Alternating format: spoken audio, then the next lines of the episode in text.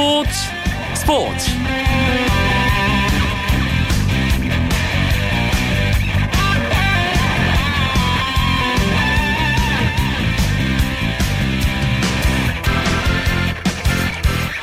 안녕하십니까 목요일 밤 스포츠 스포츠 아나운서 이광용입니다. 이번 시즌 잉글랜드 프리미어 리그를 지켜보는 한국 축구 팬들에게 기쁜 소식이 계속 이어지고 있습니다.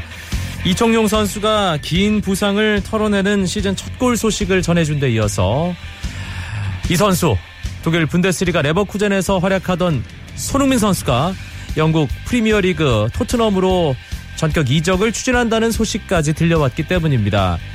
목요일 스포츠 스포츠에서 손흥민 선수의 이적 이야기 들여다봅니다. 분데스리가에서 실력을 인정받은 손흥민 선수가 프리미어리그에서도 통할 수 있을지 유럽 축구 전문가인 박찬아 KBS 축구 해설위원과 함께 짚어보겠습니다. KBS 스포츠 취재부 정현숙 기자와 함께하는 스포츠 다이어리 시간에는 우사인 볼트와 저스틴 게이틀린의 두 번째 대결 200m 결승 소식과 함께 베이징 세계 육상 선수권 대회 이슈들 정리해 봅니다. 오늘 열린 프로야구 경기 상황과 주요 스포츠 소식 정리하면서 목요일 밤 스포츠 스포츠 힘차게 시작합니다.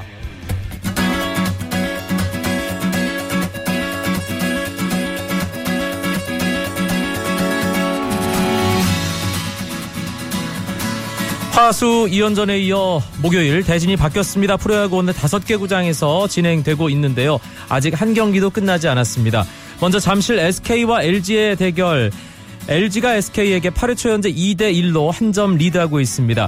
양팀 선발 투수가 오늘 모두 잘 던졌습니다. 원정팀인 SK의 캘리 6이닝 2실점, LG의 선발 투수인 유재국은 6이닝 1실점. 그리고 지금은 불펜 투수들이 이어서 던지고 있는 잠실구장 상황입니다. 사직 넥센과 롯데의 대결인데요. 넥센이 롯데에게 8대3 끌려가고 있습니다. 롯데가 5점 앞서가고 있는 사직구장 상황입니다. 오늘 양 팀이 자랑하는 두 외국인 투수 간의 선발 맞대결이었습니다. 넥센의 베네켄 대 롯데의 린드블럼. 린드블럼의 내용이 더 좋았습니다. 베네켄은 6이닝 4실점, 린드블럼은 8이닝 3실점. 지금 넥센은 양훈 선수까지 마운드에 올라와 있고요. 롯데는 정대현 선수가 9회 초 현재 던지고 있는 상황입니다. 넥센의 김하성 선수가 시즌 16호 4회 솔로 홈런 기록한 것이 오늘 사직구장에서 나온 유일한 홈런이었습니다. 수원, 기아와 KT의 대결인데요. 꼴찌 KT가 5위 싸움에 가장 앞서 있는 기아의 발목을 잡을 준비를 하고 있습니다. 5대 3으로 홈팀인 KT가 2점 리드하고 있는 수원구장 상황인데요. 기아는 오늘 박정수 선수가 선발로 나와서 4이닝 5실점하고 마운드를 유창식에게 넘겼습니다. 한승혁까지 이어 던졌고요. 홈팀인 KT는 옥스프링 선수 최근 너클볼로 상당히 좋은 투구를 계속 이어가고 있죠. 오늘도 6이닝 3실점 퀄리티 스타트로 승리 투수의 조건을 갖춘 상황입니다. 홍성용에 이어 조무근이 던지고 있는 KT 마운드입니다. KT는 3회 마르테가 솔로 홈런 시즌 17호 홈런을 기록했습니다. 마산 한화와 NC의 대결인데요. 두 팀의 외국인 투수 어, 최고의 투수들 간의 맞대결로 관심을 모았는데요. 한화의 에스밀 로저스, NC의 에릭 해커 초반에는 로저스의 내용이 좋았습니다. 하지만 지금 8회 말이 진행 중인 상황 해커가 웃을 준비를 하고 있습니다. 한화의 로저스는 6이닝 3실점, 탐살 탈삼진 9개를 잡아내면서 퀄리티 스타트를 하긴 했지만 아, 해커보다 더 많은 점수를 허용했습니다. NC의 해커는 8이닝 단 1실점 정말 좋은 투구를 했습니다. 스코어는 4대1 홈팀 NC가 한화에게 앞서가는 8회 말 마산구장 상황입니다.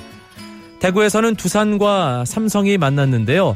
어, 두산이 1회 초에 먼저 점수를 냈지만 삼성이 3회 말에 석점을 내면서 역전했고요. 4회 말에 이승엽 선수의 솔로 홈런을 포함해서 또 석점.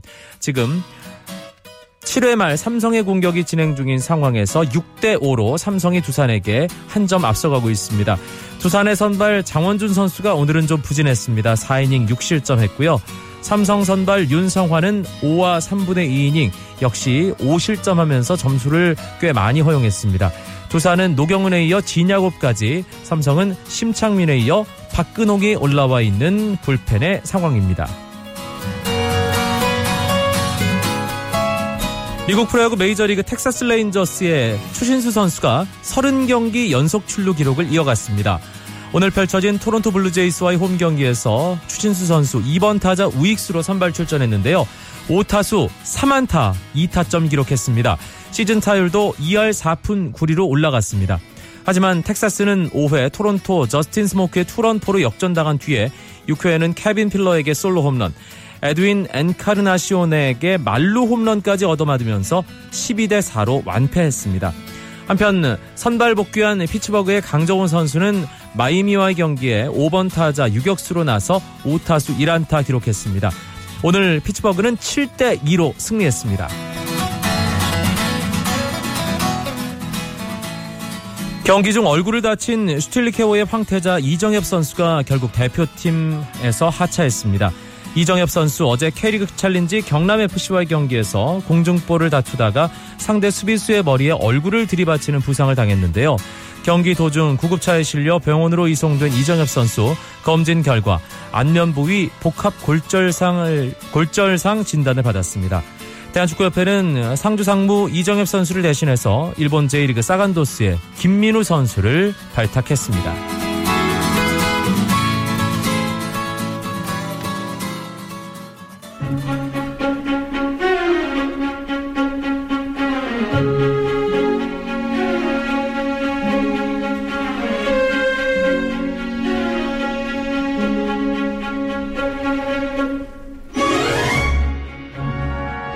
주간의 따끈따끈한 스포츠 이슈들을 짚어보는 스포츠 다이어리 시간입니다. KBS 스포츠 취재부 정현숙 기자 연결되어 있습니다. 안녕하세요. 네, 안녕하세요. 베이징에서 세계 육상 선수권 대회가 한창입니다. 오늘은 그 소식 준비하셨군요. 네, 그렇죠. 사실 우리나라에 그렇게 육상 스타가 없어서 그렇지 세계 육상 선수권 대회는 올림픽, 월드컵과 함께 세계 3대 스포츠 이벤트로 꼽힐 정도로 전 세계적으로 인기를 끌고 있습니다. 그렇죠. 뭐 올림픽에서 수영과 함께 가장 많은 금메달에 걸려 있기도 하고 최근에는 뭐 신발이나 유니폼의 발전과 함께 기록이 조금 단축되기는 하지만 어쨌든 어떤 도구의 힘을 빌리는 것이 아니라 인간 본연의 힘을 겨루는 그런 기록 경기이기 때문에 세계 신기록의 가치를 다른 어떤 종목보다 더 인정받고 있습니다. 이 세계 육상 선수권 대회 총 상금 규모가요. 85억 7,900만 원 정도고요. 우리 돈으로.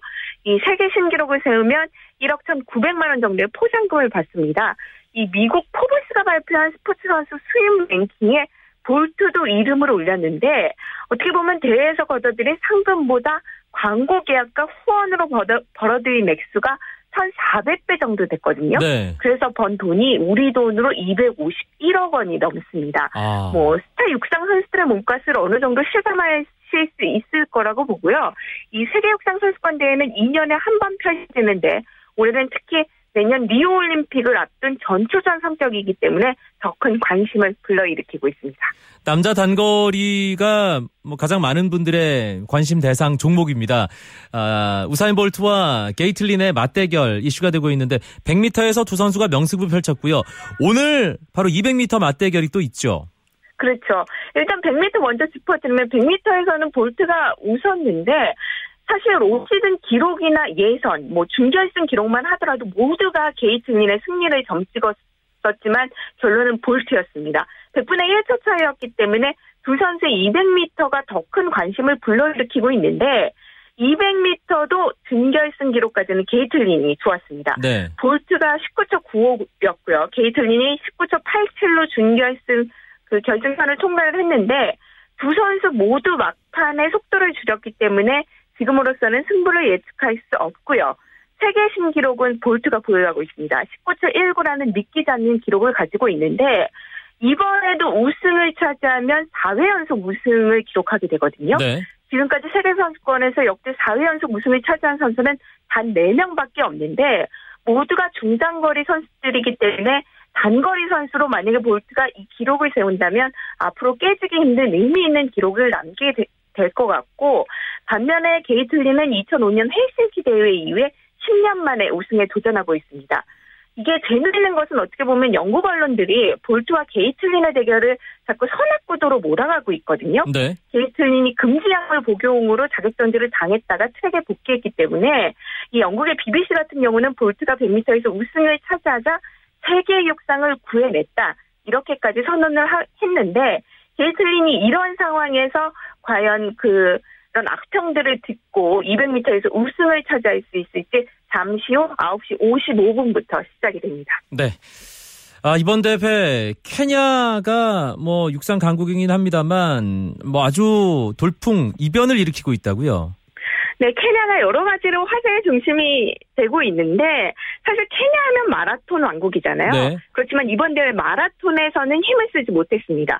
정예만보 3인방이 출전을 했는데 한 명은 22위에 그쳤고 나머지 두 명은 완주조차 못했거든요. 그렇지만 기대하지 않은 종목에서 금메달을 땄는데 그것이 바로 남자 400m 허들이었습니다.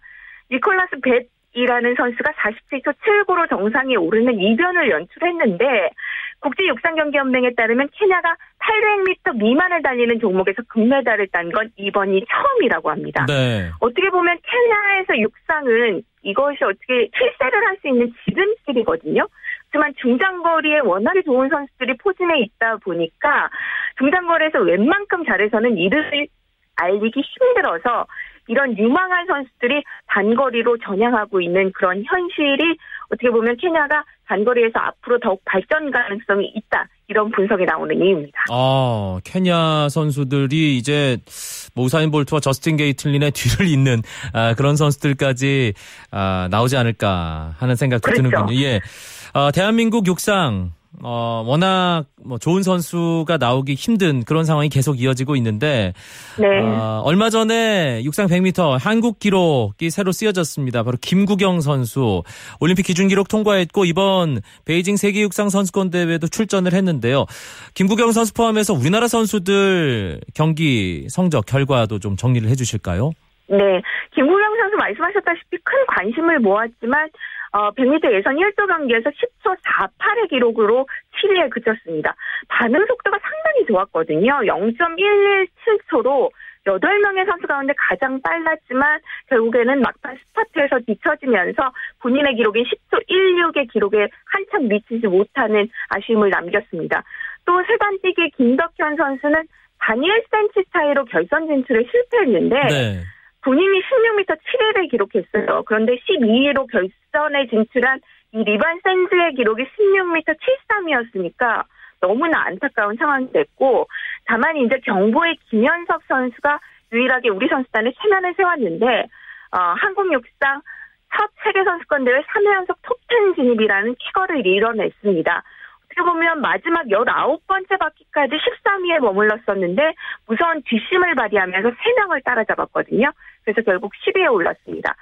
우리 선수들이 조금 물론 이제 체력적인 한계나 신체적인 조건에서 좀 불리한 건 사실이지만 중국이 이번 대회에서 상당히 비약적인 성장세를 보여줬었거든요. 네. 중국의 수빙텐 선수라는 이 남자 100m에 출전한 선수가 9초 99를 기록해서 아시아 선수들에게는 불가능하다고 여겨졌던 10초대 벽을 뚫었고요. 또 남자 멀리뛰기에서는 중국의 왕지아난 선수가 3위에 올랐습니다. 이렇게 뭐 여러 종목에서 빼어난 성적을 거두고 있는 건 단순히 체력 조건이 불리하다고 해서 포기하지 않고 이국 유학 등을 통해서 스타트 방법이나 피니시 기술을 조금씩 향상시켜 나가면서 전략과 전술을 세우고 있기 때문이거든요. 우리도 어떻게 보면 조금 성장 가능성이 있는 그런 종목에 집중적으로 투자를 하고 좀 유망한 선수들을 이국 유학을 보내면서 어, 이런 육상 종목을 좀 키울 필요가 있어 보입니다. 음, 전략적인 접근이 필요하다. 그런 말씀이군요. 그렇죠. 네. 네네. 아, 이번 베이징 세계육상 선수권 대회 또 어떤 선수들의 이야기와 기록이 화제가 되고 있습니까? 재미있는 게 세계 이번 대회에서 이제 2회 연속 우승을 달성한 폴란드의 해머 던지기 선수가 있거든요. 파월 파이데크 선수인데 중국 언론의 헤드라인을 장식했습니다. 이유가 기록이 좋아서가 아니고 다른 일 때문이었는데 아, 내용을 보니까 이 파이데크 선수가 아, 같이 해머 던지기에서 동메달을 딴 동료와 축하 파티를 했다고 해요. 걱정 없이 술을 마셨는데 다음날 아침에 일어나 보니까 금메달이 없어졌다고 해서 난리가 났습니다. 어. 이 파이데크 선수가 택시 기사를 의심을 하면서 경찰에 신고를 했고 경찰이 택시 기사를 찾아내서 금메달을 자신이 가지고 있다. 이런 택시 기사의 진술을 확보를 했는데 이 재미있는 것은 택시 기사가 술에 취한 파이데크 선수가 자신에게 택시비를 금메달로 줬다. 이런 주장을 했다고 하거든요.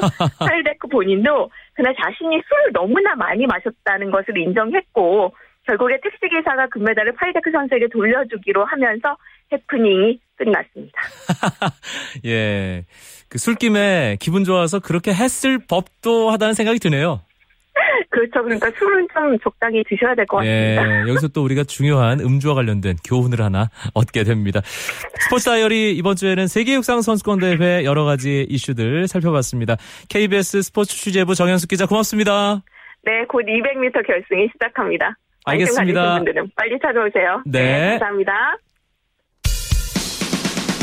쳤다 하면 홈런이고 슛 골이고 각본 없는 한편의 드라마 그것이 바로 그것이 바로 손에 잡힌 우승 트로피 목에 걸린 그 배달 너와 내가 하나 되는 그것이 바로 그것이 바로 그것이 바로 꿈꾸던 스포츠 KBS 1라디오 이광용의 스포츠 스포츠 목요일 밤 스포츠 스포츠 해외 축구 이야기로 이어드립니다. 목요일의 남자 박찬아 KBS 축구 해설위원 연결되어 있습니다.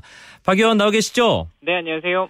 어제 저녁부터 아, 축구 팬들이 들썩들썩했습니다. 예, 깜짝 이적 소식이 유럽에서 들려왔는데 손흥민 선수 레버쿠젠의 우에파 챔피언스리그 플레이오프를 앞두고 토트넘으로 이적한다는 아, 그런 이야기가 독일 언론을 통해서 먼저 전해졌죠. 그렇습니다. 켈른의 한 지역 지발 소식이 전해지면서 뭐 독일 언론 내에서도 그 어, 보도를 인용을 하고요. 또 영국 쪽에서 계속 보도가 이루어지면서 손흥민 선수가 토트넘으로 이적하는 것이 아니냐, 런던에서 메디컬 테스트를 받는다 이런 소식까지 24시간 전에 보도가 됐었거든요.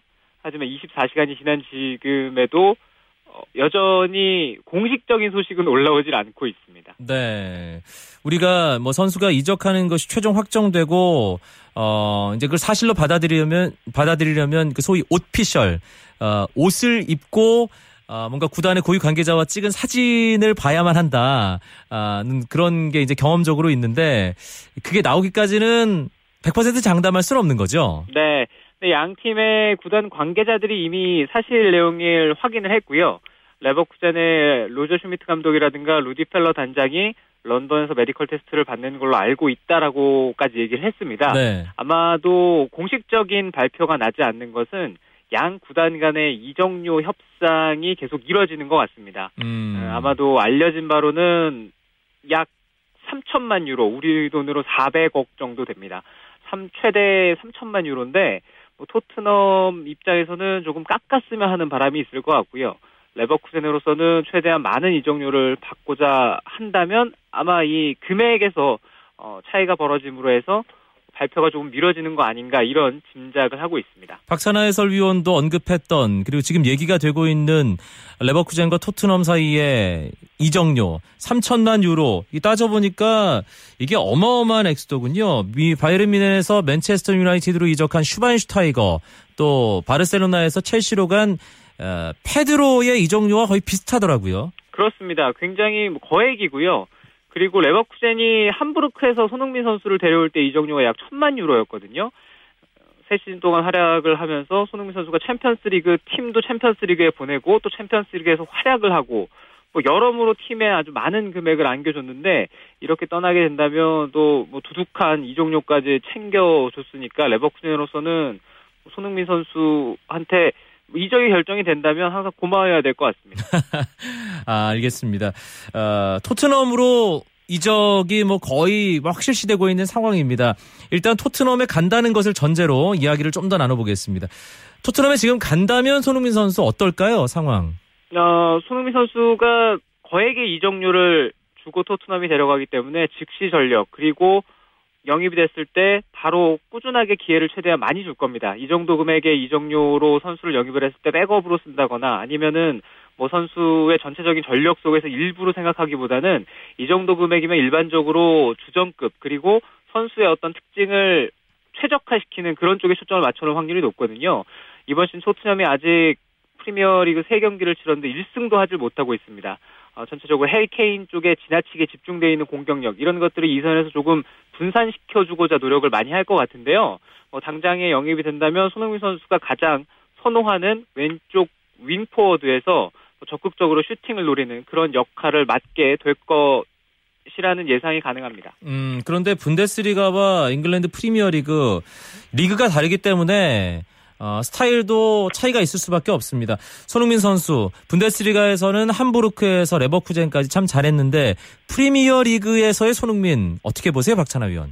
프리미어 리그에서의 손흥민 선수는 크게 두 가지를 봐야 될 것 같습니다. 먼저 손흥민 선수의 몸 상태가 지난 시즌 전반기 때까지의 몸 상태를 유지한다면 잉글리시 프리미어 리그에 투입이 됐을 때 이르게 좋은 경기를 만들어내면은 적응은 그만큼 빠를 것이다. 네. 분데스리가에서도 계속 두 자릿수 골을 터뜨렸기 때문에 그런 손흥민 선수의 확실한 장점이라면 프리미어리그에 적응하는데 큰 어려움은 없을 것이다라는 것이 제 의견인데요. 한 가지 걱정되는 것은 손흥민 선수가 지난 시즌 후반기부터 이번 시즌에 팀에서 출전했었던 두 경기, 리그 1라운드와 라치오와의 플레이오프 1차전 이 두 경기를 봤을 때는 전체적으로 지난 시즌 후반기부터 이어져온 손흥민 선수의 컨디션 하락이 계속 이어지는 느낌을 받았거든요. 아, 네, 지금 같은 몸 상태가 어, 해결이 되지 않는 상황에서 리그를 옮기게 된다면 초반에 뭔가를 보여주지 못하고 거기서부터는 손흥민 선수의 새 리그 적응도 약간 꼬여갈 확률이 있다는 생각입니다. 음, 그 걱정스러운 부분은 손흥민 선수 스스로 어, 일단 뭐 걱정할 필요가 없다는 어, 그런 것을 증명하는 게 필요해 보이고요.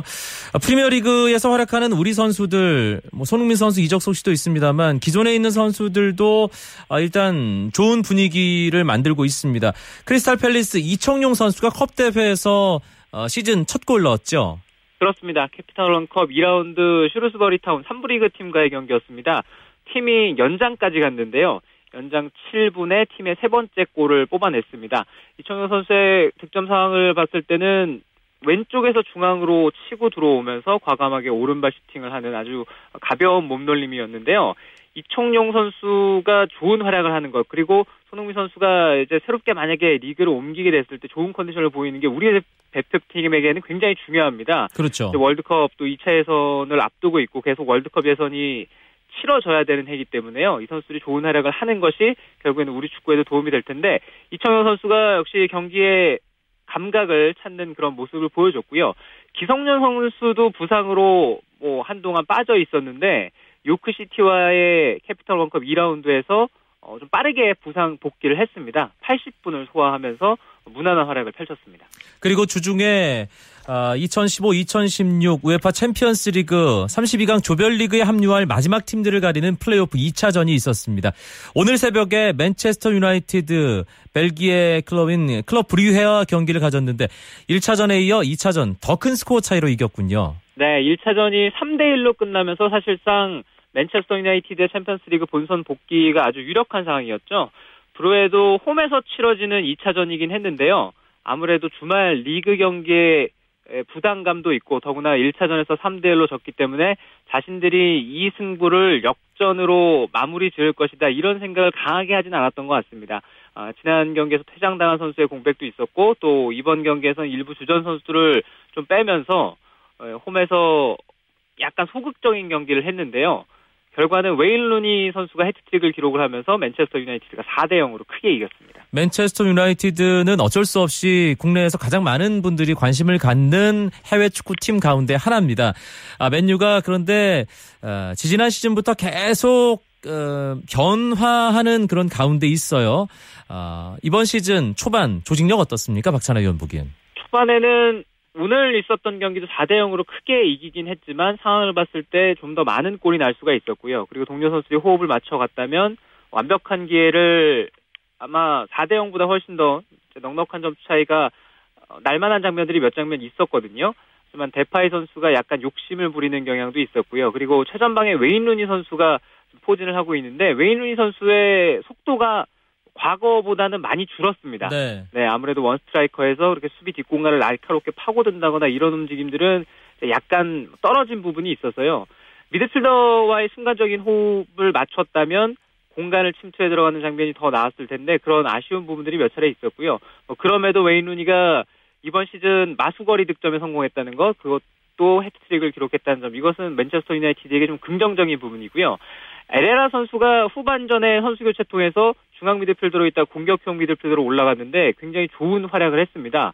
아마 루이 바날 감독도 에레라 선수의 이런 모습을 통해서 에레라를 어떻게 써야 되는지 좀 더 깨달음을 얻었을 것 같습니다.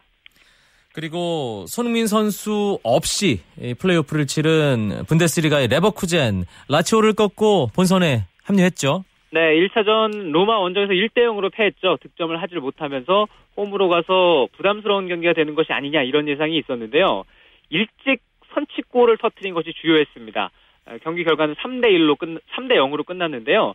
라치오가 이 원정에 와서 자신들이 부상으로 빠진 선수도 있었어요. 그래서 1대 0의 승부를 일찍 걸어 잠그고자 시작부터 3백에 수비적인 전략을 들고 나왔습니다. 이것이 오히려 일방적으로 레버쿠젠에게 끌려가는 결과가 됐고요. 수비 쪽에서 수비가 계속 실수가 나오면서 레버쿠젠에게 첫 골을 주고 그리고 또 메메디에게 두 번째 골을 주고 2대0 어, 상황이 됐을 때는 한 골을 기록을 하면 라치오가 2대 1로 져도 1차전에서 1대 0으로 이겼기 때문에 원정 다득점에 의거해서 본선에 합류할 수가 있었거든요. 그래서 2대 0 상황이 되고 나서는 라인을 끌어올리고 수비 라인을 끌어올리고 계속 공격적인 경기 운영을 하다가 결국에는 또 한 방 더 얻어 맞아서 3대 0으로 졌습니다. 네. 어제 새벽에 있었던 스페인 아, 프리메라리가 발렌시아와 프랑스 리그 AS 모나코의 2차전도 짚어보죠. 2차전에서 모나코가 발렌시아를 이겼지만 1, 2차전 합계 발렌시아가 본선 티켓 얻었죠. 네. 발렌시아가 AS 모나코 원정에서 2대 1로 졌습니다. 아, 하지만 1차전에서 3대 1로 이긴 덕분에 2대 1 상황에서 1차전 마지막에 소피앙 페굴리가 팀의 세 번째 골을 기록을 해줬거든요. 그 골이 결국에는 본선 진출에 밑거름이 됐습니다. 원정 가서 4분 만에 네그레도 선수가 선취골 터트리면서 발렌시아가 아 이 승부가 이미 끝났구나 이런 생각이 강했던 것 같아요. 오히려 그 이후에 AS 모나코의 공격이 시달리면서 라지와 에체질레 선수에게 연속골을 허용하면서 위험한 상황에 처했습니다. 한 골만 AS 모나코가 더 기록을 했다면 이 승부는 연장으로 갔어야 되는 상황이거든요.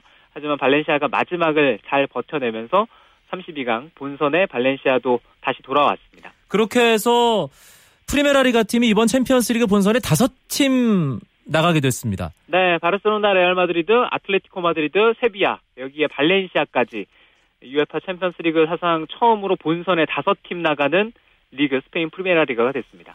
플레이오프 본선 플레이오프를 통해 본선에 진출한 팀들 다시 한번 정리해 주실까요? 네. 말뫼, 디나모 자그레브, 마카비 텔아비브, 샤흐타르 도네츠크, CSKA 모스크바, 바테, 그리고 마지막으로 카자흐스탄 리그 역사상 처음으로 챔피언스리그 본선에 아스타나라는 팀이 참여하게 됐습니다. 알겠습니다. 아, 한 주간의 해외 축구 이슈들을 중심으로 박찬하 KBS 축구 해설위원과 함께 이야기 나눠봤습니다. 박 위원 고맙습니다. 감사합니다. 정말 따끈따끈한 2015 베이징 세계 육상 선수권 대회 남자 200m 결승 결과 전해드리겠습니다. 지금 막 레이스가 끝났습니다.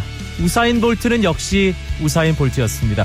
100m에 이어 200m에서도 우사인 볼트가 19초 55의 기록으로 미국의 게이틀린을 꺾고 우승을 차지했습니다. 이렇게 해서 우사인 볼트는 세계 육상 선수권 대회 200m 4회 연속 우승이라는 대기록도 달성을 하게 됐습니다.